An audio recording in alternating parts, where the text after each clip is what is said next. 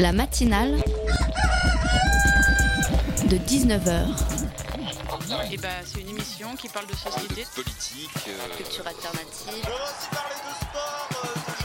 et l'actualité en règle générale. On va peut-être parler des corbeilles à On va linge pas en osier d'Auvergne. voilà, il y, aura, il y aura des invités. Sociologues, des invités chercheurs. Les invités ne diront que des choses intelligentes. Ça va peut-être s'étriper un peu de temps en temps, mais La matinale de 19h, du lundi au jeudi jusqu'à 20h sur Radio Campus Paris. Perturbation, nom féminin du latin perturbatio, dérèglement dans un fonctionnement, un organisme ou un système. Trouble profond dans le cours de la vie humaine, de la société. Non, je ne vais pas vous parler encore des Gilets jaunes. À vrai dire, j'étais très inspirée pour vous, parler de toute autre chose, de plein de choses. Des choses joyeuses, comme le renouvellement pour une quatrième saison de la série The Good Place, une savoureuse sitcom qui, derrière ses airs comiques et potaches, propose une vraie réflexion sur la bonté humaine. Des choses moins joyeuses, comme le fait que, face à la toute première footballeuse couronnée d'un ballon d'or, Martin Solveig n'a rien trouvé de mieux que lui demander Tu sais twerker? On passera sur le fait que, d'ailleurs, qui a pensé qu'un DJ de seconde main était compétent pour une remise de prix sportif? J'aurais pu aussi parler de choses moins anecdotiques, mais quand je regarde dans ma liste, le Téléthon, Miss France, l'anniversaire de la mort de Johnny, Manuel Valls, la, la fas- la Fashion Week de New York, il n'y a pas moins anecdotique.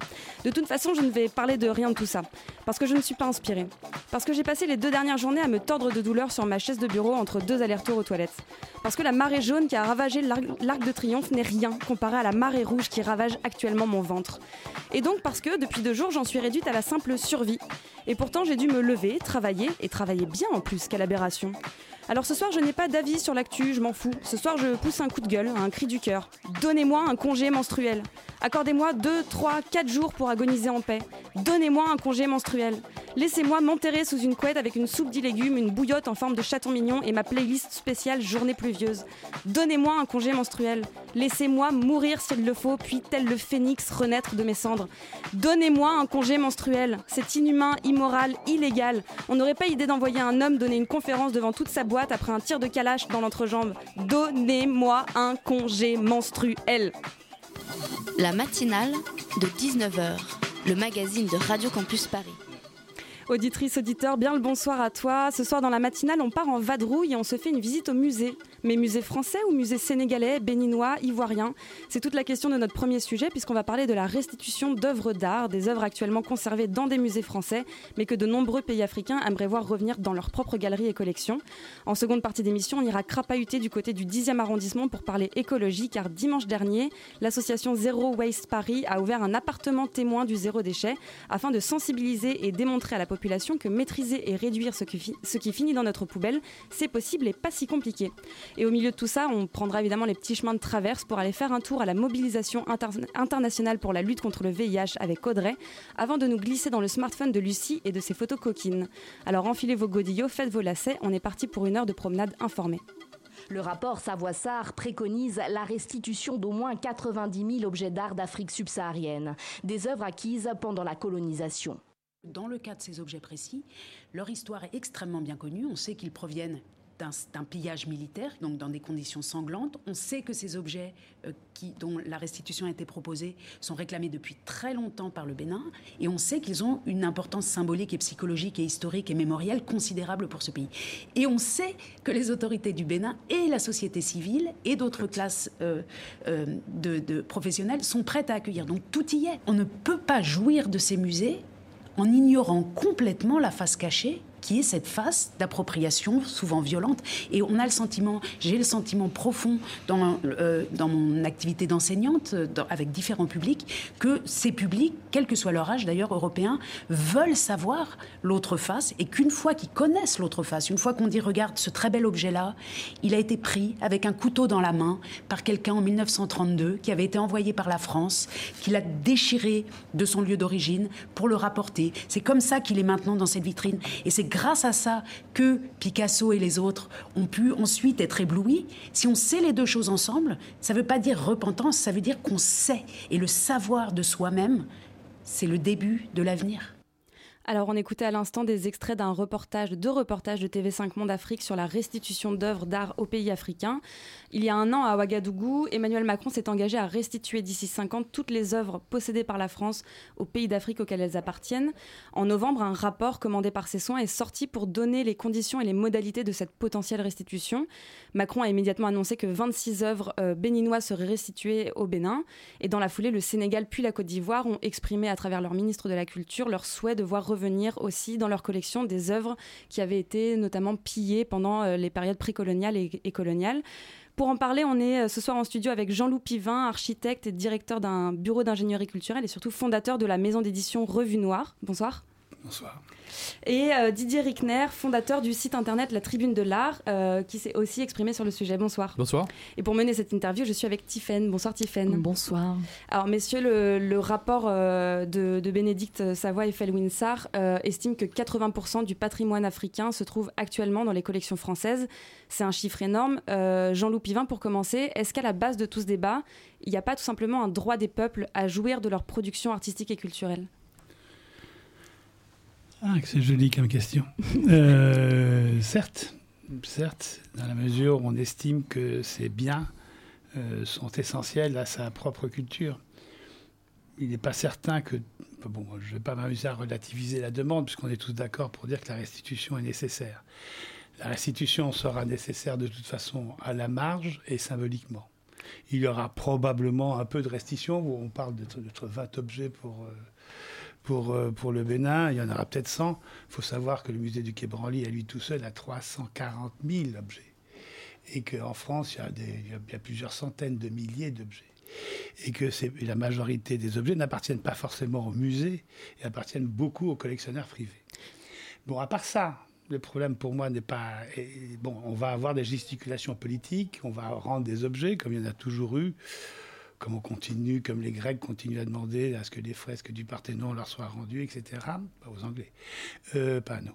Euh, euh, donc, a, le problème, c'est qu'on est des, sociétés guerrières. Et de toute façon, le tribut a toujours existé, comme dans toutes les sociétés qui, à un moment donné, font la guerre. On a, il y a un tribut. Et, alors, bon, il va y avoir restitution. Mais c'est pour moi pas vraiment le problème. Le problème, le problème pour, vous? pour moi, le problème, c'est de continuer à avoir des achats faits par des musées tous les jours par des musées occidentaux tous les jours, tous les jours. De voir des donations qui sont faites à des musées. Dernièrement, j'étais à l'exposition Madagascar du musée du Quai Branly. Vous aviez une suite de donations qui étaient faites par des, par des, par des collections privées au musée du Quai Branly. Bon, là, c'est toujours pareil. Je veux dire, c'est même, même quand il n'y a pas d'achat, il pourrait y avoir au moins un tout petit, un tout petit problème. Je pense qu'on devrait se poser la question de d'arrêter d'acheter ou d'acheter pour rendre au pays. Si le problème alors, je vais peut-être vous laisser parler parce qu'effectivement, euh, vous avez envie d'intervenir. Ah, allez-y, allez-y, continuez. Ah, je continue alors. Euh, dire, le problème, c'est que, je veux dire, on sait très bien que ça va être très compliqué de savoir ce qui a été volé, pillé avec le sang, etc. Et ce qui a été donné, ce qui a été extrait. Et puis il y a la notion de tribu, etc. Entre la spoliation et puis des, des achats malhonnêtes le, vous, avez, vous avez des. Mais le rapport, il dit ce qu'il veut, le rapport. Il ne détient pas plus la vérité que moi ou que monsieur. Ils ont quand même fait un, travail, euh, un long travail historique sur justement l'origine des œuvres et le contexte dans lequel les, euh, les œuvres avaient été euh, ramenées en France. Mais bien entendu, on sait bien que ça se passe toujours dans des. Ça, les conditions de tribu de guerre, ça a toujours existé dans toutes les civilisations guerrières. Nous sommes dans une civilisation guerrière et qui a effectivement même l'histoire de l'Europe, il n'y aurait pas de circulation d'aucun bien européen s'il n'y avait pas de guerre européenne qui aurait changé, qui aurait effectivement changé de place de beaucoup de... C'est-à-dire que pour vous, au final, il y a deux volets. Il y a d'une part euh, les questions de restitution et il y a dans le même temps les questions de ne pas continuer à alimenter les, les fonds existants. Exactement. Et ça, pour moi, c'est la chose la plus importante parce que ça, on peut agir demain matin là-dessus. Et quand je dis demain matin, je veux dire, il faut arrêter, quoi. Je veux dire, il faut arrêter que ces musées achètent et continuent à rendre quasiment impossible les achats par les pays eux-mêmes parce qu'on est convaincu qu'il y a d'autres mécanismes à mettre en place qui ne sont pas uniquement de dire restituer, surtout qu'au Bénin, il n'y a pas de musée. Enfin, moi, je le connais très bien, le musée. Il y, a la Fondation Zinsou. Mais la Fondation Zinsou, c'est une maison à Ouida. C'est pas, c'est pas un musée. C'est pas, dire, c'est pas. Mais justement, est-ce que, vous pensez, est-ce que vous pensez pas que, euh, que euh, les, musées et euh, les systèmes de conservation, que ce soit au Bénin ou dans les autres pays d'Afrique, se créeront à partir du moment où on leur a restitué les œuvres? Détrompez-vous. Les trois quarts des, des musées, il y a des collections au Bénin qui existent. Il y a un musée à Porto Novo sur lequel j'ai même travaillé il y a plus de 20 ans qui a des collections effectivement qui sont. Qui, on, parle de, on, parle de, 80% des, euh, des, œuvres africaines qui sont hors du continent. Mais ça ne veut pas dire qu'elles seront rendues les 80%. Vous avez 80% des œuvres hors du continent, puis je ne vois pas pourquoi ce ne serait pas 90 ou, pourquoi 50 ou pourquoi pas 40. En tout cas, c'est un chiffre qu'on a tendance à donner régulièrement. Non, 80% on, dit ça, des œuvres qui sont hors du continent. Si euh, on mettait en place un processus de restitution, derrière, on pourrait avoir mais une. Attendez, la restitution, elle ne va pas se faire comme ça. Vous pensez bien qu'on ne va pas tout d'un coup vider les musées euh, européens, tous les musées européens et sur toutes les civilisations. Je veux dire, il faut bien savoir que toutes les civilisations sont présentes dans nos musées occidentaux et américains aussi. Et que les Américains sont les premiers à continuer à acheter de l'art rituel africain. Hein. Je veux dire, c'est pas, c'est pas, c'est pas, pas, un secret pour est-ce qu'on parle, est-ce qu'on... Non, je veux dire, la notion de restitution, elle est forcément liée à des objets symboliques forts qui représentent quelque chose d'essentiel pour le patrimoine du pays elle n'est pas forcément liée à une restitution globale. Il n'y aura jamais de restitution globale. Dans votre présentation, c'est jamais ça qu'il a dit, Macron. Il a, il a, simplement dit qu'il y avait une partie des objets qui allaient être rendus. Il ne s'agit, il s'agit pas un quart de bah, seconde de rendre. Toutes les, toutes les œuvres qui avaient été pillées pendant le, qui avaient été prises par la force. La notion de pillage, c'est la notion de, de, tribu de guerre. C'est tout. Moi, je veux pas dire ça. Je veux dire, je, moi, je veux pas défendre ça. Je veux dire simplement, c'est que c'est comme ça que le patrimoine occidental, c'est, voilà. Et puis il n'y a pas que ça. Il y, y a plein de choses. On peut même parler du patrimoine immatériel. Là, vous parlez que du patrimoine matériel. Mais je veux dire, les emprunts culturels à droite et à gauche sur l'ensemble du monde, ça fait partie de la base de, toutes les cultures et fait partie de la base, je veux dire, de la liberté des cultures de s'enrichir les uns avec les autres, y compris dans l'art africain. Il ne faut pas croire que l'art africain ne s'est jamais inspiré d'autre chose non plus. Donc, on n'est pas toujours dans cette. Dans ces, il faut, faut peut-être sortir un petit peu dans une logique. On a pillé. Sachez que les, que les Chinois et les Chinois qui ont été, il n'y avait plus rien. Aujourd'hui, ils achètent depuis, alors ils demandent des restitutions, effectivement, mais marginales, et ils achètent comme des fous sur le marché, parce qu'en réalité, la vraie logique, c'est le, marché. La vraie logique, c'est la mobilisation des Africains eux-mêmes. Il y, a il y a plein de milliardaires. Pourquoi il n'y a pas le même phénomène qu'aux États-Unis? C'est pas parce que l'État est incapable de, de, de, de s'occuper de patrimoine que tout d'un coup, le, les, les, autres pays, les, les, autres partenaires, les autres les gens qui ont de l'argent dans ces pays ne peuvent pas prendre en main cette problématique-là. On, en reparlera, on en reparlera de ces alternatives euh, à la restitution. Didier Rickner, vous vous êtes euh, exprimé plutôt en défaveur. vous n'avez pas été convaincu par Mais je rejoins en grande partie ce qui vient d'être dit. Alors je crois qu'il faudrait d'abord euh, clarifier ce qu'a dit Macron, ce qu'a dit le rapport, la réalité en plus. Macron a dit il faut que les œuvres reviennent et il a été très vague, l'art d'Afrique, comme si l'art africain était unique. Enfin, il a dit il faut mettre les conditions pour que, l'art revienne. Le rapport ensuite a nommé. précisément, si je peux reprendre la citation de Macron, c'était Je veux que d'ici 5 ans, les conditions soient réunies pour des restitutions temporaires ou définitives mmh. du patrimoine africain en Afrique. Oui. Le problème, c'est qu'il s'est engagé déjà avec cette phrase, et deuxièmement, il a donné un rapport à faire. À, euh, qui un rapport qui s'est avéré très orienté parce que les personnes qui euh, ont fait ce rapport et c'est pas un secret, elles l'ont dit avant, étaient très en faveur des restitutions. Quand on lit le rapport, effectivement, euh, de quoi parle-t-on? Est-ce qu'on parle de quelques restitutions ou est-ce qu'on parle de restitutions massives? Le rapport, je l'ai lu, j'étais un des premiers à le lire, à le commenter. Le rapport, il parle de restitutions massives. On n'est pas du tout dans l'ordre du, du symbolique. On parle de restitutions massives et puis on se fiche que les œuvres soient rentrées par pillage de guerre piège de guerre, et ça il faut le rappeler, effectivement c'est vrai, alors j'espère que nous sommes moins dans une société guerrière, ça reste à prouver, mais en tout cas il y a eu des pillages de guerre de tout temps et que les pillages de guerre jusqu'en 1899 étaient légaux. Euh, donc il y a eu des pillages de guerre, c'est évident. On pourra revenir sur le cas du Bénin parce que le pillage de guerre dans le cas du Bénin est assez, est assez euh, particulier, euh, est assez intéressant. Deuxièmement, il y a eu des achats, il y a eu des dons, etc. Mais là, peu importe. De toute façon, ça s'est passé pendant la colonisation, c'est suspect. On oublie aussi dans le rapport qu'une grande partie des œuvres d'art sont rentrées après la, la, fin de la colonisation par le marché, parce que beaucoup d'Africains ont vendu on oublie beaucoup de choses dans le rapport. Donc, ce que je veux dire, c'est que le rapport. Le rapport, il fait juste un, inventaire des, euh, des œuvres qui pourraient être restituées, de leurs origines et des conditions dans lesquelles elles sont arrivées en France. On parle pas. Je, je pense pas. je sais pas si le rapport préconise que toutes ces œuvres viennent au pays africain. Si, si, en tout cas, elle établit les modalités et les raisons qui pourraient justifier leur retour dans le pays d'origine. Qui aboutirait à ça, parce qu'il dit en fait, les pays africains, toutes les œuvres rentrées pendant la colonisation, sauf celles pour lesquelles on pourrait prouver qu'elles sont venues de manière euh, absolument sans, que ça soit un achat, euh, un achat fait à bas prix. mais c'est impossible. Les conditions d'entrée, la plupart ne sont pas connues, sauf pour les conditions guerrières. Donc ce que je veux dire, c'est que le, rapport dit, bah, les pays africains pourront demander ce qu'ils veulent et il faudra leur rendre.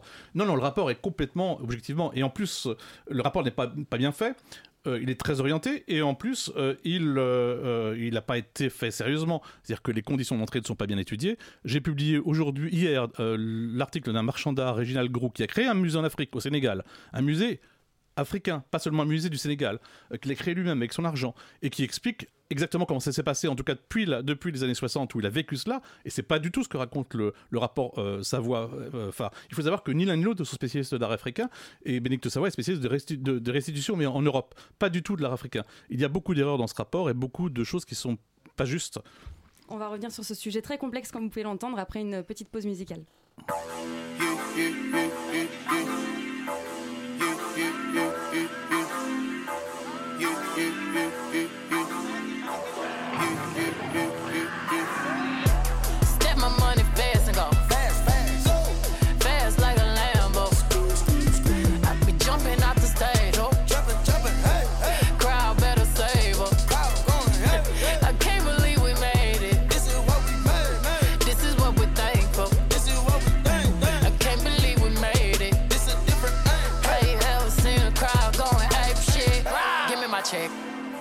Respect on my check.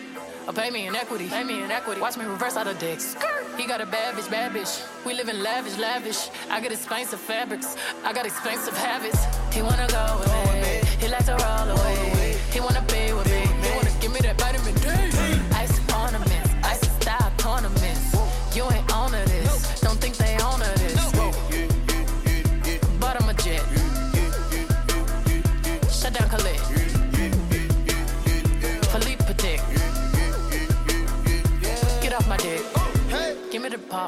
ball, give me the ball, take a top shift. Call my girls and put them all on a spaceship. Hang one night with young, say I'll make you famous. Have you ever seen the stage going ape shit? Step my money fast and go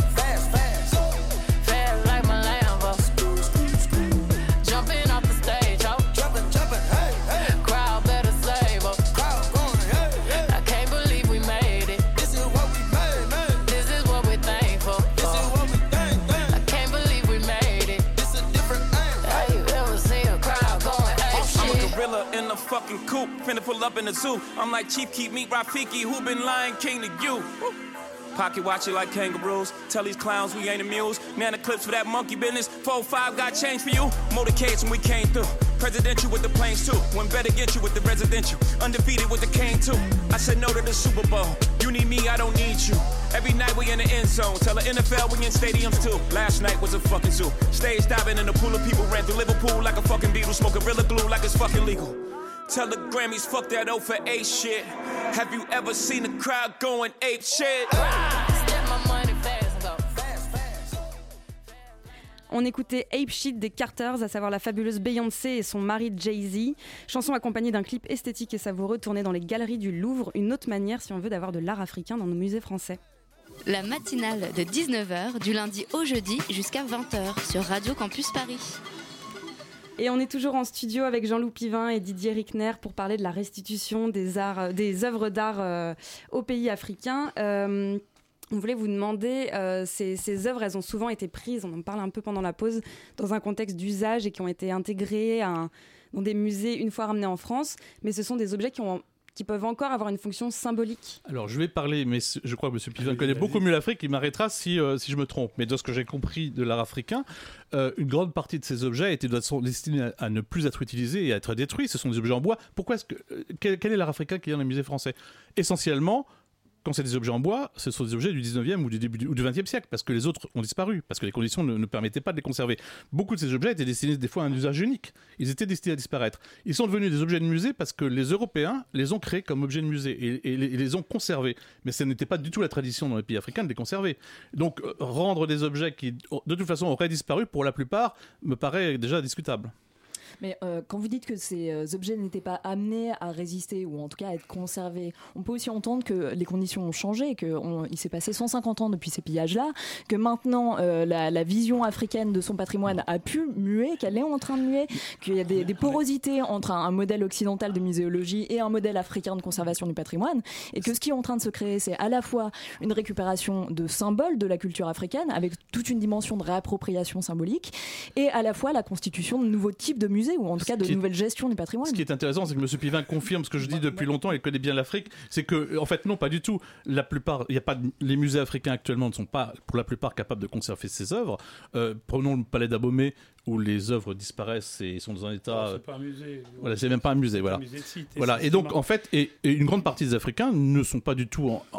ça, les, les questions de restitution sont venues de qui de, Sont venues de, essentiellement beaucoup de, de, de personnes bénino-françaises qui vivent en France. C'est pas tellement un problème pour les Africains, je crois. non, non, c'est c'est effectivement des questions qui sont per- en permanence euh, soulevées en Afrique. Mais en même temps, en Afrique, la question aussi est en permanence soulevée de dire mais où est- où est-ce qu'on va les mettre? Puisqu'on on n'a pas été foutus, nous, pays, pays État, à mettre de l'argent là-dessus. Parce que les urgences sont toujours, taillées- sont toujours ailleurs, tout simplement. Quoi. Euh, moi, j'ai travaillé pendant, j'ai travaillé sur une, sur une quinzaine de pays et sur le patrimoine d'une quinzaine de pays. Donc tous ces musées-là, je les connais un tout petit peu. Et je sais très bien qu'à part deux ou trois qui sont capables effectivement d'être dans des normes internationales, les autres ne le sont pas, mais peuvent de- le devenir. Et puis, alors, il n'y a pas que des musées publics, il peut y avoir des musées privés. Je reviens à nouveau, je veux dire que l'engagement doit commencer aussi par les gens qui ont de l'argent et qui sont capables de pouvoir monter des structures privées et de jouer le rôle de gardien de patrimoine. Alors, et je- déjà empêcher, je vais vous dire, moi je connais, je veux dire, euh, Samuel Sidibé, un des directeurs de musées, de musées qui marchent en Afrique et qui ont les outils pour pouvoir travailler, me disait que régulièrement, tous les objets passaient par ses mains, les objets qui devaient être exportés, et lui, il avait bien sûr la capacité de les racheter avant les autres, sauf qu'il n'y avait jamais d'argent pour ça. Alors, ce que euh, voilà, préconise. c'est c'est euh, tout bête, c'est-à-dire que les- même les objets qui sont partis depuis les indépendances sont partis. À part ça, le musée du Mali, comme par hasard, c'est le seul musée qui ait augmenté ses collections et non pas qui les ait réduits. Euh, ce que précise, euh, le- ce que préconise le, le rapport euh, Savoie-Sardes, c'est dans un premier temps de fournir les inventaires des œuvres africaines en possession des musées français, et dans un second temps, à moyen terme, d'organiser des commissions paritaires pour organiser la restitution des œuvres sélectionnées dans les pays d'origine. Donc il y a quand même l'idée de construire un process au long terme, que c'est pas uniquement euh, mettre au pied de la porte des pays africains un tribut des œuvres qui sont actuellement en France, Mais euh, c'est bien d'organiser une, une coopération culturelle. de vous couper, mais je veux dire, à un moment donné, il y en a marre. C'est pas parce qu'il y a un rapport et un président qui décide quelque chose. Nous sommes dans le monde, nous sommes pas en France. Le problème, du patrimoine du monde entier dans le monde entier existe partout. Donc, je veux dire, j'aimerais bien qu'on arrête. De... Et c'est pas parce qu'il y a un rapport qui, dé... qui c'est pas la Bible, ce putain de rapport. Donc, moi, je suis pas contre. Si vous voulez que ce rapport serve de Bible pour certains, mais on va pas lire les lignes après les lignes pour des trucs. Le problème qu'on pose, le problème est le problème de la restitution à des pays non matérialistes qui effectivement le deviennent et effectivement qui ont besoin de cela. Quand on a créé le musée du Mali avec Alpha Oumar Konaré, il y a maintenant 30 ans, on savait qu'à l'époque, la question ne se posait pas pour la population. Hein, on se retrouvait quasiment dans le même phénomène où l'ensemble, aux indépendances, l'ensemble de l'Afrique voulait de la modernité. On avait le même phénomène chez nous. À un moment donné, le patrimoine, on le regarde maintenant totalement différemment. Mais il y a 40 ans, on ne le regardait pas de la même façon. Mais aujourd'hui, aujourd'hui, il y, a un- il y a un besoin, une demande de Il y a un besoin, mais il n'y a pas. y a pas c'est des demandes, comme vous dites, politiques, et je pense que vous avez entièrement raison de dire qu'à un moment donné, il y, a des, pro- il y a des problématiques qui sont faites par rapport à une autre logique. Non, en début Mais c'est vrai que vous, parlez- aviez Syndicat de Colo aussi qui fait la même demande. Vous avez effectivement euh, la famille Zinsou aussi qui fait les mêmes demandes. On est dans des, dans des gens qui effectivement voyagent dans le monde entier, qui vivent à droite et à gauche et qui, et qui sont très sensibles à ça. Et moi, je suis moi-même sensible à ce qu'il puisse y avoir des retours. Il Alors justement, en pas- début mais- d'émission, vous, vous preniez la, la circulation des œuvres, vous preniez des, pas- je, des ne- je ne achats, des pas. échanges. Je dis que ça fonctionne comme ça. Et je dis que prenez la culture mat- immatérielle, vous n'allez pas l'enfermer, les, les- les rythmes et les, et les chants et, les, et les- Ah, la en l'occurrence, les œuvres matérielles dont on parle Mais ce soir, elles, elles sont elles enfermées pourraient- et il y a une incapacité Elles- de, les, de les faire Non, circuler. mais attendez, non, bien sûr qu'il y a des capacités. Quand vous avez eu l'exposition Vallée du Niger, l'ensemble, il y a eu comme tout le musée de, à l'époque de la Porte Dorée, et qui était avec une partie du, du musée d'hommes qui était allé circuler sur quatre pays en Afrique. Mais alors Donc- pourquoi il y a une donc, telle, mais alors pourquoi il y a une telle levée de bouclier la part de la. France Il y a toujours eu aussi des objets qui ont été restitués au compte-gouttes, certes, mais qui ont été restitués au dont, des objets par exemple restitués à Kinshasa en 75 euh, au musée du Zaïre, euh, 144, il en reste 15 je crois dans le musée, les autres ont disparu, ont été volés, etc. D'ailleurs le musée lui-même est dans un état, euh, paraît-il, absolument lamentable. Alors je voudrais dire un qu'il faut... musées d'Afrique. Voilà, et il a disparu en grande partie. Il faut dire que euh, il faut bien sûr aider les pays d'Afrique et pas ne s'agit pas de dire euh, on s'en fiche de, de- de vos demandes. S'il y a des demandes, il faut effectivement faire des dépôts, des prêts, des expositions, des échanges scientifiques, les aider à construire des musées aux normes. Bien sûr, il faut le faire tout ça. Donc ça, personne ne dit qu'il ne faut pas le faire. Je pense qu'en revanche, la question de la restitution. Même pas, je vous suis, je vous suis pas là-dessus. D'accord. Je veux dire, à un moment donné, les indépendances ne sont pas faites par rapport à des indépendances économiques. Elles se sont faites par rapport à des indépendances culturelles. Comme par hasard, aucun des pays met de l'argent dans, son Ah, ça, c'est dans la mais culture. tout à fait. Alors ça, c'est aussi un des donc, vrais problèmes, Donc, je veux dire, hein. j'aimerais bien qu'on arrête de dire ça. Je veux dire que c'est pas parce qu'il y a quatre intellectuels qui, se, qui décident d'en de, de- d'en faire une affaire d'État et d'avoir un président qui saisit là, effectivement, quelque chose qui a l'air totalement injuste, que- qu'il faut, qu'il faut aller jusqu'au bout. Alors, je- pense qu'il faut de la restitution, mais je pense aussi qu'il faut que les pays commencent par faire leur boulot eux-mêmes. Et les pays, c'est pas seulement des États. C'est pas parce que tous ces pays-là, il n'y a, pas des- y a pas que des États à la française. Hein on, a, on, a des, on peut avoir des pays qui sont, qui sont remplis de forces vives, qui sont capables de pouvoir faire ce boulot. Si Alors, même vous- pour vous eux, c'est pas important, c'est quand même dramatique. Vous ramenez ces demandes à une, une masse intellectuelle ou à un petit comité intellectuel qui serait dans les pays africains et qui serait plus à la limite des diasporas ou des, euh, ou, euh, des franco-béninois. Euh, moi, j'ai quand même comme chiffre le fait que quand le Quai Branly a prêté des œuvres à la Fondation Zinsou, Zinsou au Bénin, on était à 260 000 visiteurs en six mois. Ces 260 000 visiteurs, c'était bien des Béninois. Combien y a-t-il de visiteurs au musée? Je crois que c'est, euh, il y a une très belle vidéo. C'est, je crois que c'est un des musées au Sénégal, 10 par jour, je crois, ou à peine. Donc, euh, ce que je veux dire, c'est que Le musée euh, oui. euh, le Non, musée mais le problème est partout. Je veux dire, C'est vrai que vous avez 260 000 visiteurs.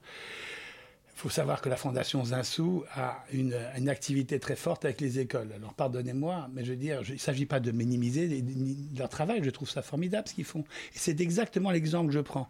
Il faut effectivement que des fondations Zinsou existent dans chacun des pays et qu'ils fassent leur boulot.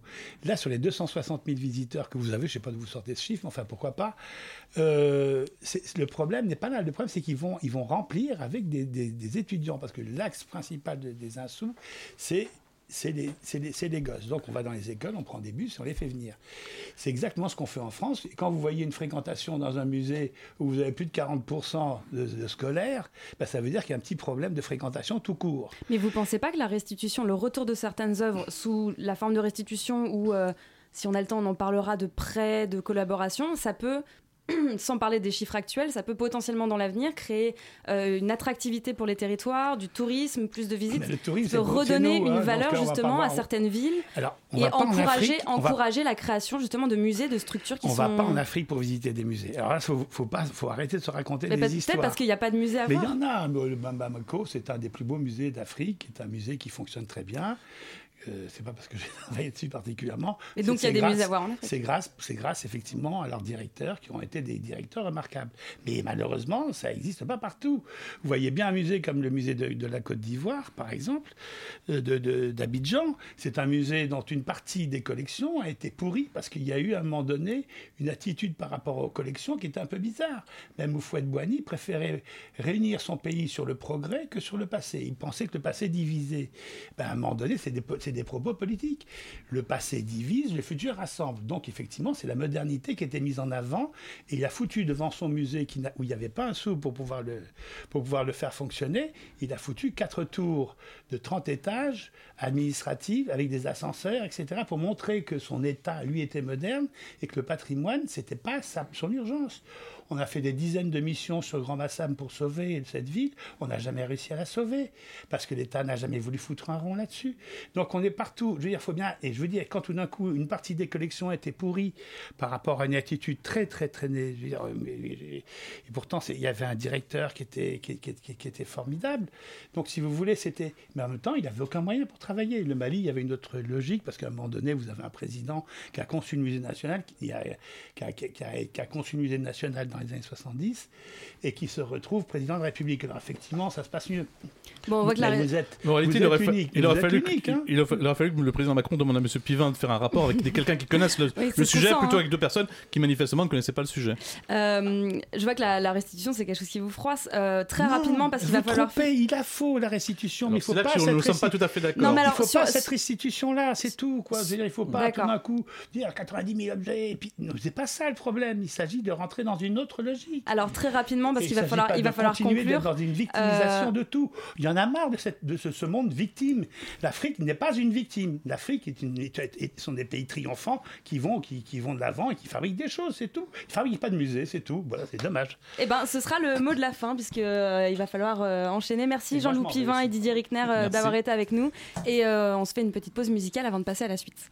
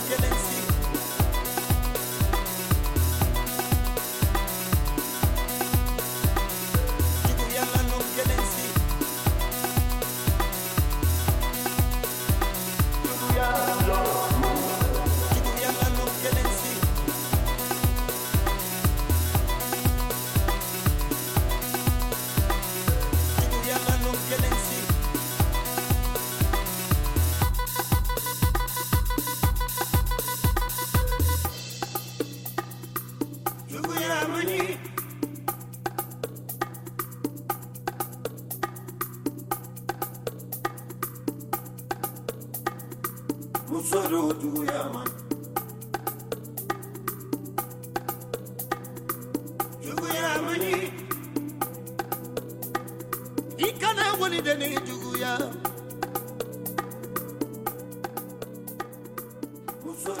On écoutait la chanson Djougouya de Laoulou et Mr Raoulka en featuring avec Ahmed Soso. La matinale de 19h sur Radio Campus Paris. Et tout de suite, pour enchaîner, on écoute le tout premier reportage d'Audrey qui s'est rendu à la 30e journée mondiale de lutte contre le VIH. pour qu'on s'encule et du latex pour ton gros sexe. Bah aujourd'hui, le combat il est sur le dépistage. Le but c'est d'aller trouver les personnes séropos qui s'ignorent. Le but c'est d'améliorer la qualité de soins des personnes séropos. Nous on se dit le, le VIH doit pas être banalisé, mais le dépistage lui doit l'être. Il est 18h sur la place de la République. La foule commence à se rassembler. Au total, c'est plus d'une centaine de personnes qui se sont réunies afin de lutter contre le sida en ce 1er décembre. En France, il faut absolument que les personnes aient le réflexe d'aller se faire dépister. Euh, la moitié des personnes qui découvrent leur séropositivité en France, euh, c'était leur premier test quand elles découvrent qu'elles ont le VIH. On a souvent un peu peur d'aller se faire dépister parce qu'on a peur du résultat. Euh, si jamais vous étiez positif, vous allez, vous allez avoir un traitement qui va vous permettre euh, d'avoir une vie euh, en bonne santé et, euh, et de plus transmettre le virus. C'est la meilleure chose à faire en réalité. L'Île-de-France reste la région la plus touchée par la découverte de sérologie positive en métropole. Le dépistage reste donc primordial. À Paris, si on voudrait éradiquer l'épidémie, il faudrait qu'on multiplie par deux l'offre de dépistage qu'on a actuellement. Ça demande des moyens financiers. Pour l'instant, on les attend encore. Euh, et donc c'est loin, on est loin, loin, loin d'avoir une épidémie sous contrôle. Cette lutte est, hélas, encore aujourd'hui d'actualité. Euh, il ne faut pas oublier que le sida est toujours là. Euh, on a tendance parfois un peu à l'oublier.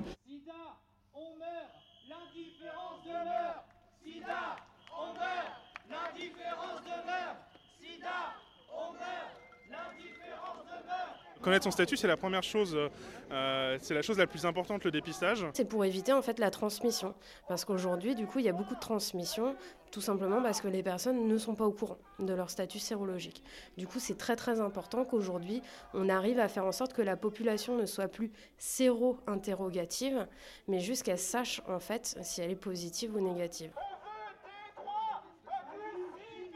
Aujourd'hui, on est sur un mode de prévention euh, où en fait on va faire la prévention diversifiée. Diversifiée, ça veut dire qu'on va proposer aux gens d'utiliser plusieurs méthodes euh, de protection, de prévention. Le dépistage en fait partie, le préservatif en fait partie, la PrEP, ce qu'on appelle prophylaxie pré-exposition, le fait de prendre un traitement pour réduire euh, un risque d'ex- d'exposition au VIH, euh, en fait partie, et le traitement aussi en fait partie, ce qu'on appelle le TASP, Treatment as Prevention. Et l'intérêt de la prévention, c'est de communiquer sur toutes ces méthodes de protection et de prévention pour finalement permettre aux gens de trouver la méthode qui est la plus adaptée. Le but, c'est effectivement que toutes les personnes soient dépistées, soient mises sous traitement. Et si toutes les personnes euh, porteuses du virus sont mises sous traitement, il y aura moins de transmission puisqu'on ne transmet plus une fois qu'on est sous traitement et qu'on est en charge virale indétectable. Plus les gens se protégeront avec les moyens qui leur conviennent, plus l'épidémie sera contrôlée. Et c'est hyper simple de dire à ses amis, écoute, euh, bah, l'autre jour, tu as eu une prise de risque, euh, ça te dirait pas d'aller te faire dépister au moins pour savoir, pour prendre soin de toi et prendre soin de tes partenaires futurs et à venir. Merci Audrey de s'être rendue pour nous à cette manifestation samedi dernier. On rappelle que la lutte contre le sida est toujours d'actualité, qu'il ne faut pas hésiter à aller se faire dépister dans l'un des nombreux centres de santé. Et si jamais vous êtes en manque de capote, vous passez à la MIE 50 rue des Tournelles dans le 3e arrondissement. On a un distributeur au rez-de-chaussée. La matinale de 19h du lundi au jeudi jusqu'à 20h sur Radio Campus Paris. Une poubelle vide pendant plusieurs jours. Est-ce que ça vous est déjà arrivé? C'est euh, l'ambition de, de l'association Zero Waste, Zero Waste France, Zero Waste Paris, qui milite pour la réduction, voire la su- suppression idéalement euh, des déchets, euh, éliminer le plastique, éliminer tout ce qui est gâchis alimentaire. Dimanche dernier, euh, Zero Waste Paris organisait avec la mairie du 10e un appartement témoin pour comprendre euh, quels étaient les, euh, les petits trucs et astuces afin de pouvoir éliminer les emballages, tout ce qui était pas nécessaire. Et moi, j'y étais. Nous sommes chez Géraldine, qui est juste là derrière nous, qui a accepté de nous prêter son appartement dans le cadre du projet de la rue du zéro déchet. Avoir une démarche zéro déchet, c'est essayer au maximum de réduire ce qu'on utilise, c'est de réfléchir à chaque fois qu'on consomme quelque chose. La plupart du temps, ça revient aussi à se simplifier la vie. Faire des économies, c'est meilleur pour notre santé. Il y a tout, le monde y voit euh, un petit peu les avantages qu'il souhaite. L'idée ici, c'est qu'on vous présente des situations de déchets et d'alternatives zéro déchet. Une étape, c'est trouver des solutions pour refuser l'utilisation de tout ce qui est plastique à usage unique. Couverts, assiettes, les gobelets, les pailles. Vous achetez du superbe thé bio, euh, mais vous l'ouvrez, puis à l'intérieur, chaque sachet est emballé dans du plastique. C'est complètement contre-productif. Il suffit juste d'acheter par exemple des thés en vrac et d'avoir une boule à thé. Et le problème est complètement réglé. Quand on fait ses courses, d'avoir des sacs à vrac par exemple, comme ça on a juste à aller au magasin et le prendre euh, en vrac et puis de mettre chez soi dans des bocaux. À savoir que le vrac est de toute façon à qualité égale, hein, moins cher que d'acheter avec l'emballage. Tou- toujours. Un autre pôle très important de déchets, la salle de bain. Il faut un peu plus de 5500 litres d'eau pour fabriquer un kilo de coton, alors qu'il existe des alternatives comme les euh, les cotons lavables. Et pour parler de- du sujet zéro déchet, on est en studio avec Lucia Bana, coordinatrice et membre du CA de Zero Waste Paris. Bonsoir. Bonsoir. Et Léa Vaza de la mairie du 10e, enfin, adjointe à la mairie du, du 10e et coordinatrice de- du projet rue euh, Zéro Déchet. Non, mais la maison du zéro déchet, c'est ça Non, la rue zéro déchet. La maison du zéro déchet, c'est zéro waste. Je leur laisse entièrement, ils le font très bien. ça marche. Et pour mener cette interview, je suis avec Nicolas. Bonsoir Nicolas. Bonsoir. Alors, bon, moi j'avais la chance d'être là dimanche et de pouvoir faire la visite qui était censée durer 20 minutes et en fait qui a duré 50 minutes parce qu'il y a énormément de choses à dire et énormément d'astuces. Euh, pour ceux qui n'ont pas eu cette chance, euh, est-ce que, le, Lucia Bana, vous pouvez un peu nous décrire euh, les lieux, enfin c'est un appartement parisien euh, basique, mais un peu nous décrire le principe de la visite entre les zones déchets et les zones non déchets. Alors, on s'était euh, partagé dans trois espaces. Euh, euh, les deux espaces qui créent le plus de déchets au quotidien, disons que c'est la cuisine et la salle de bain. Donc, on avait proposé d'un côté les objets tels que chaque personne les connaît, le liquide pour faire sa vaisselle au citron, le, tout- tous ces objets, les lingettes, les, tous les trucs jetables qu'on peut utiliser. Et à côté, toutes les alternatives zéro déchet, qu'elles soient fabriquées maison, qu'elles soient achetées dans des boutiques spécialisées. Euh, pareil pour la salle de bain. Et enfin, on avait aussi un espace euh, pour ne pas euh, s'introduire jusqu'à l'intimité de la chambre à coucher de Géraldine. On avait un espace dans le salon qui était un peu le kit zéro déchet qu'on a avant de partir de chez soi. Qu'est-ce qu'il faut mettre dans son sac? Et comment vous avez eu l'idée de cet appartement? Est-ce que c'est c'est mieux pour sensibiliser les, les gens sont en effet très sensibles à tout ce qui est visuel, tout ce qui est pratique, tout ce qui permet de, de transposer la vision du zéro déchet dans leur quotidien. Euh, L'idée ne, nous appartient pas malheureusement, mais euh, elle a été déjà euh, faite par Zero Waste France dans le cadre de leur festival Zero Waste en 2016 et 2018 et par les artisans du monde en septembre pour leur appartement de la transition. Léa Vaza, c'est un engagement de la, mairie du 10e depuis un moment. Qui, est-ce qui a été à l'initiative de cet appartement? De l'appartement, c'est vraiment une idée de Zero Waste. Et elle a inspiré d'ailleurs, euh, je voulais rebondir sur, euh, elle a inspiré euh, Kiss Kiss Bank Bank, qui est dans la rue de Paradis et qui va participer au projet, qui a envie de devenir à son tour euh, bureau témoin zéro déchet cette fois-ci, pour inviter ensuite tous leurs collègues de la rue et montrer aussi ce qu'on peut faire au quotidien dans un bureau. Et du côté de la mairie du 10e, qu'est-ce qui se fait du coup en termes de sensibilisation au zéro déchet? Plein plein de choses et justement l'objet de l'expérimentation là, en fait c'est un projet qui va durer un an.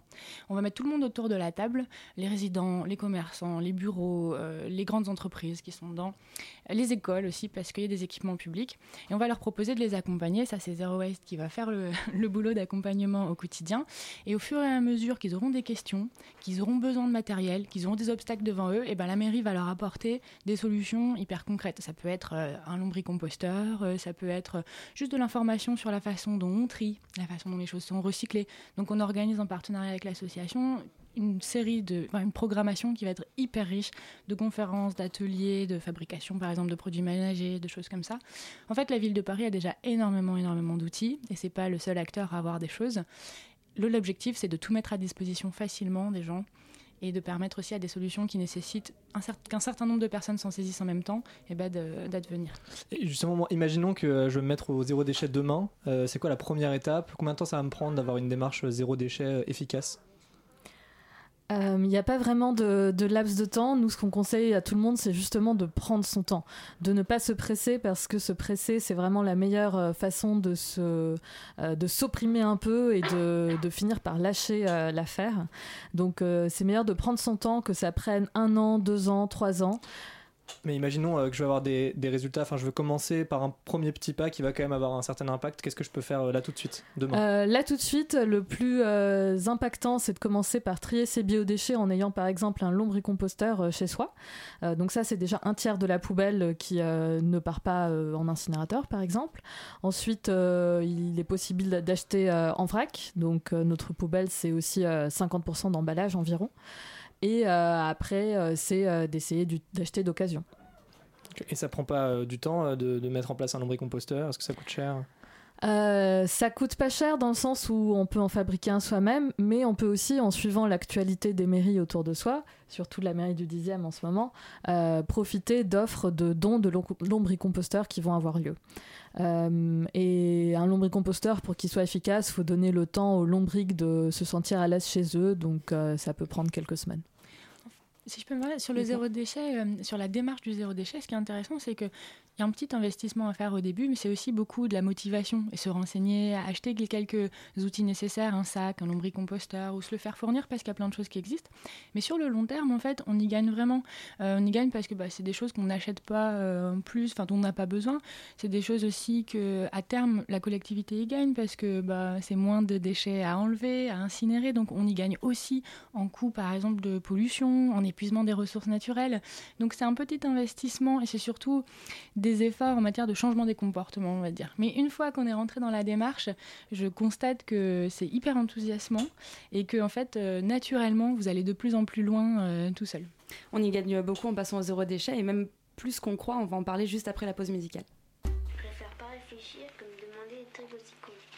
Non mais attends, tu sais qu'il y a encore plein d'années à vivre sur la Terre et toi quand tu y seras plus, bah pareil, eh ben, euh, tu ne demandes rien alors. Bah non, bah ça très bien, ça continuera comme ça a commencé il y a longtemps et voilà, c'est tout. Est-ce que demain finira bien? J'ai que 10 ans, je n'en sais rien. Est-ce que les gens qui tirent sur les oiseaux ont-ils quelque chose dans leur cerveau? Je ne sais pas, je m'en fous. Il ferait mieux d'aller tous boire un coup. Et si la nuit, les chats sont gris, est-ce que les petits poissons rouges?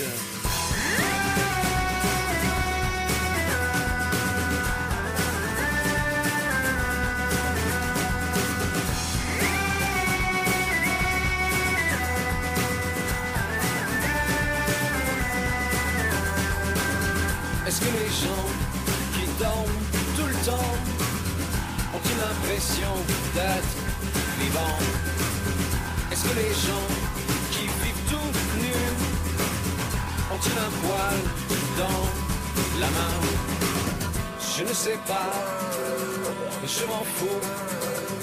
On ferait mieux d'aller tous boire un coup.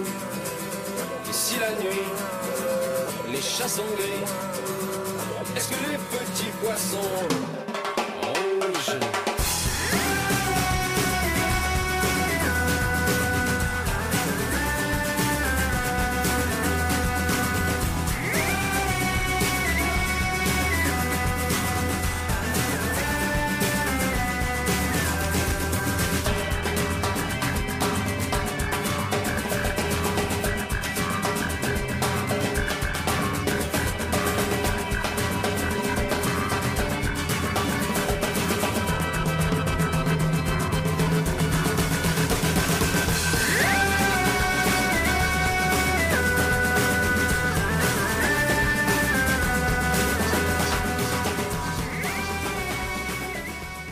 s'il y a bien quelqu'un qui sait parler d'écologie, c'est Mickey 3D. On écoutait Demain finira bien sur Radio Campus Paris.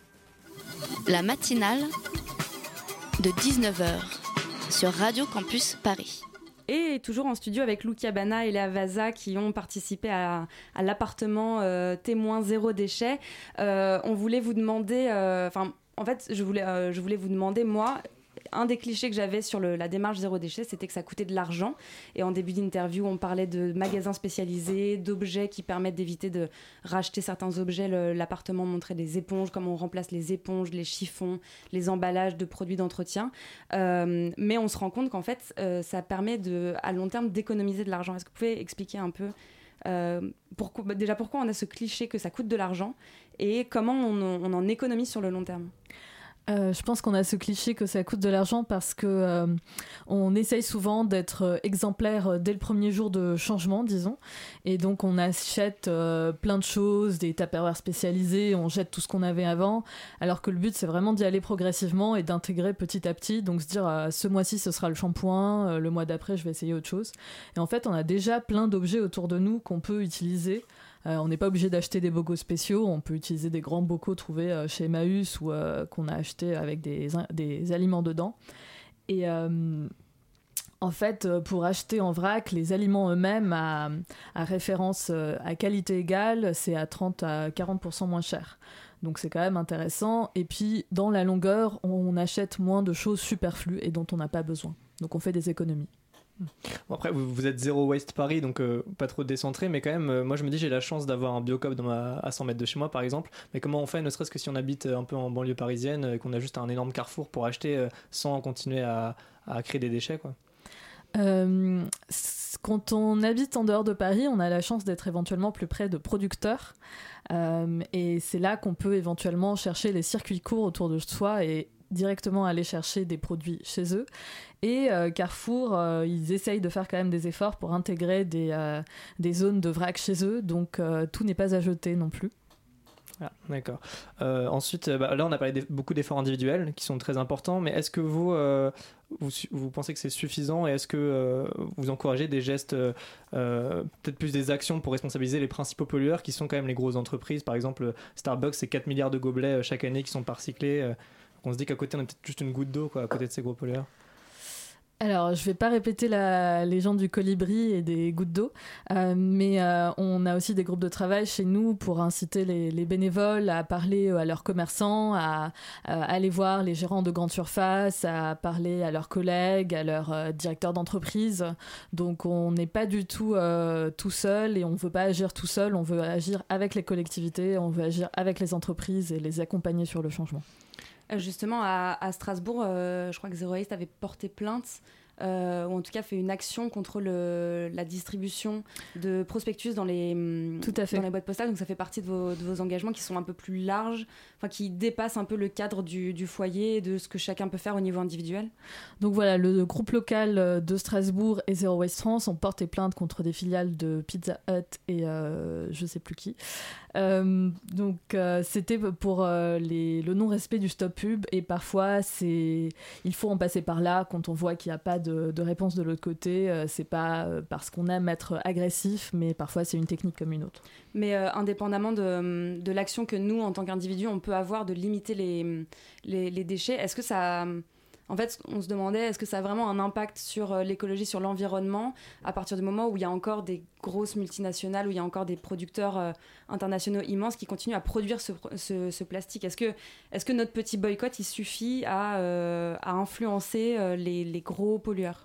Alors, euh, je vous conseille vraiment le, sujet qu'avait fait euh, euh, Je cache investigation donc sur le plastique et vous verrez en fait comment par exemple Coca-Cola essaye de changer leur tactique, leur stratégie pour intégrer la consigne, que ce soit la consigne de bouteilles en plastique ou la consigne de bouteilles en verre dans leur dans leur marketing, dans leur vente en général. Et ça c'est parce que il y a des consommateurs qui le cherchent, qui le veulent, qui l'exigent, euh, accompagnés d'associations. Et donc euh, non, il y a quand même du changement. Euh, Peut-être pas aussi vite qu'on aimerait, mais il y a du changement. C'est vrai qu'on on voit, par, pardon, on on voit par exemple sur Zero Waste France euh, qu'il y a une étude qui a été menée pour euh, trouver les 10 plus gros pollueurs de déchets plastiques et Coca-Cola est, dans les- est le premier, je crois, quand même. Donc ça reste quand même des très gros pollueurs, quoi, malgré. Ça va toujours rester des plus gros pollueurs par rapport à nos, nos collectivités, bien sûr. On est quand même en train de travailler dessus et on voit qu'ils sont conscients du problème, en tout cas. faut pas minimiser le pouvoir qu'on a en tant que consommateur. On est quelques dizaines de millions quand même à avoir envie que ça change. Je crois qu'on n'a jamais été aussi conscient des enjeux. Euh, Il y a samedi une marche pour le climat. Je pense que ça montre que voilà, tout le monde a envie d'agir. euh, et il faut que l'alternative soit disponible, mais aussi le consommateur, en mettant son petit euro dans la machine économique, il choisit où est-ce que cette machine, et comment cette machine fonctionne, mais aussi il peut agir en tant que citoyen. On a un pouvoir de lobbying continu aussi sur nos politiques qu'il faut exercer. Euh, on va, euh, on a, si on a le temps, on vous demandera euh, deux trois petits trucs et astuces pour nos auditeurs. Mais avant, c'est le, c'est l'heure de- d'accueillir une, une chroniqueuse. Bonsoir Lucie. Bonsoir. C'est ta première chronique ce soir et euh, pour ta toute première prise de parole, tu as décidé de te mettre presque littéralement à nu et de nous parler d'un sujet de société capital. Oui, c'est ça. Alors hier soir, je réfléchissais au sens de ma vie alors que j'étais en train d'essayer d'envoyer des nudes au mec qui me sert de boyfriend. Si vous avez plus de 35 ans, vous savez probablement pas ce que c'est un nude, souvent décrié, rarement acclamé. Je parle pour le réhabiliter. Alors le nude, pour les personnes pas encore adeptes, c'est des photos de type dénudé. Et quelle chance on a, non? On est quand même la première génération à pouvoir envoyer son boule par inadvertance au groupe famille sur WhatsApp. Non mais vraiment, quand on y pense, comment faisait-il avant? Les pauvres, fallait prévoir toute une logistique. Imaginez au XVIIe siècle, vous deviez avoir un peintre, prévoir aussi la température, car tu fais ça en hiver, tu meurs de la grippe, c'est sûr. Fallait que tu sois pas trop vieille, car après 30 ans, il te manquait des dents. Et pour l'envoyer, j'en parle même pas. Il fallait affréter une calèche pour faire parvenir le nude à ton bien-aimé. Alors que maintenant, il te suffit d'un téléphone pour devenir la plus bonne bonne de tes copines. En vrai, c'est une invention géniale, le nude. C'est ma découverte 2018, mon in, mon top number one. Du coup, j'en parle un peu partout autour de moi, tel un témoin de Jéhovah répandant la bonne parole. Et je pensais vraiment avoir atteint un niveau intéressant avec mes envois en soutif un peu haute. Mais en fait, je suis, je suis au niveau basique. Pendant ma petite enquête que j'ai menée à des fins purement journalistiques auprès de sources fiables, Bien sûr. mes copines quoi, j'ai découvert que en fait, un nude ça va bien plus loin que le délire lingerie, sexy, bougie, ambiance cocooning. Ça peut être dessin ou même plus si infinité. Moi j'admire, hein, je, je dis respect. Car déjà, que je fais pas la maline quand j'envoie un SMS olé olé, alors ma chatte en gros plan, je vous en parle même pas. Tout ça pour dire que j'ai voulu pousser l'art du nude au niveau extrême. Donc dimanche dernier, ma coloc et moi-même avons donc instigé un shooting sexy. Notre appartement s'est un peu transformé en studio Marc Dorcel. Ma personne en body déambulant de pièce en pièce pour euh, trouver le meilleur éclairage qui cachera le haut à cause de la veille. Donc on fait les photos et honnêtement sur certaines j'ai un peu un air de Brigitte Bardot. Enfin de Brigitte Bardot en 2018. Donc euh, on finit par obtenir un truc un peu potable et comme ça va être l'anniversaire de mon cum, qu'il est un peu loin, j'ai eu la brillante idée de vouloir lui envoyer par la poste. La photo, hein, pas Brigitte Bardot. Et je voulais donner un côté un peu old school à ma démarche artistique. C'est comme ça que je me suis retrouvée à 10h du mat dans une boutique pour imprimer les photos, face à un père de famille qui m'a regardé avec des yeux lubriques. Je suis partie sans ma dignité, mais je relativise. Car euh, avec l'apparition du nude, il y a eu aussi l'émergence d'une mode euh, pas hyper sympa, à savoir le revenge porn. Le revenge porn, c'est le fait de diffuser les photos de ton, ta ex-partenaire, sans son consentement. Alors moi, les gens qui font ça, je les vois un peu comme des serpents cachés derrière leur ordi, qui crachent leur venin. Croyez-moi, vous n'avez pas envie de postillonner votre haine comme un Damien Saez qui a oublié qu'il avait 40 ans. Et n'oubliez pas, tout va bien. Enfin, jusqu'à la prochaine fois. Merci Lucie pour ton investissement euh, très personnel dans les méandres du nude. Euh, on, a, on a à Radio Campus des, bénévoles qui euh, vont sur le terrain et qui expérimentent et qui font du gonzo journalisme pour venir rapporter à la fois des infos et, et des témoignages.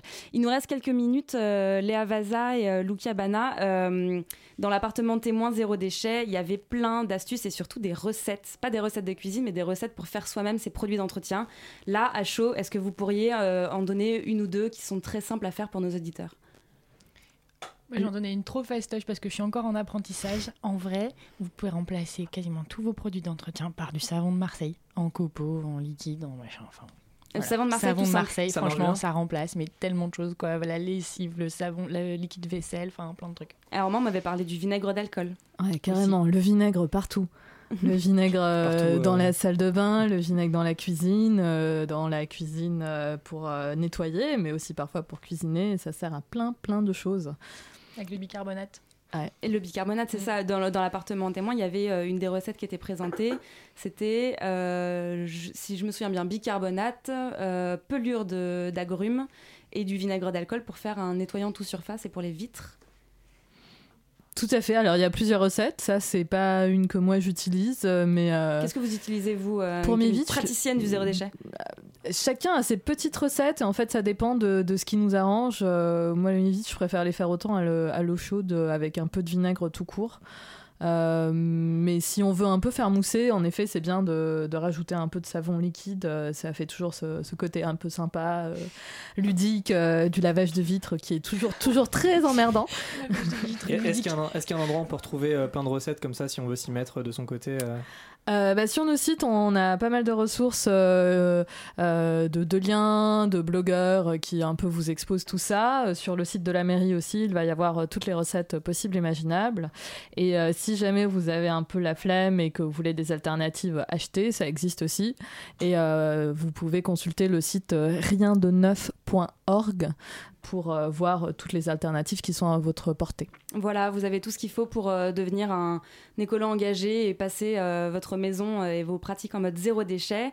C'est la fin de cette matinale. Merci Léa Vaza, Lunia, pardon. Lucia, merci. Lucia Bana d'être d'être venue nous voir pour parler de- du zéro déchet. Euh, merci à toutes les personnes qui ont œuvré pour cette belle matinale. San et Nicolas aux interviews, Audrey pour son reportage et Lucie pour sa chronique à nu, Bettina évidemment à la coordination et Antonin à la réalisation. Restez sur Radio Campus Paris parce que dans quelques minutes c'est Extérieur Nuit. Elisabeth, ce soir les- sorties de la semaine. Et bien les sorties de la semaine et puis les festivals, le Chéri Chéri et le PIF, c'est-à-dire le Paris International Fantastic Film Festival. Eh bah très bien, les sorties. Bon, très bien. Bah donc dans quelques minutes, on passe au cinéma. C'est la fin de la matinale. On se retrouve euh, demain pour la dernière matinale de la semaine. Bonne soirée.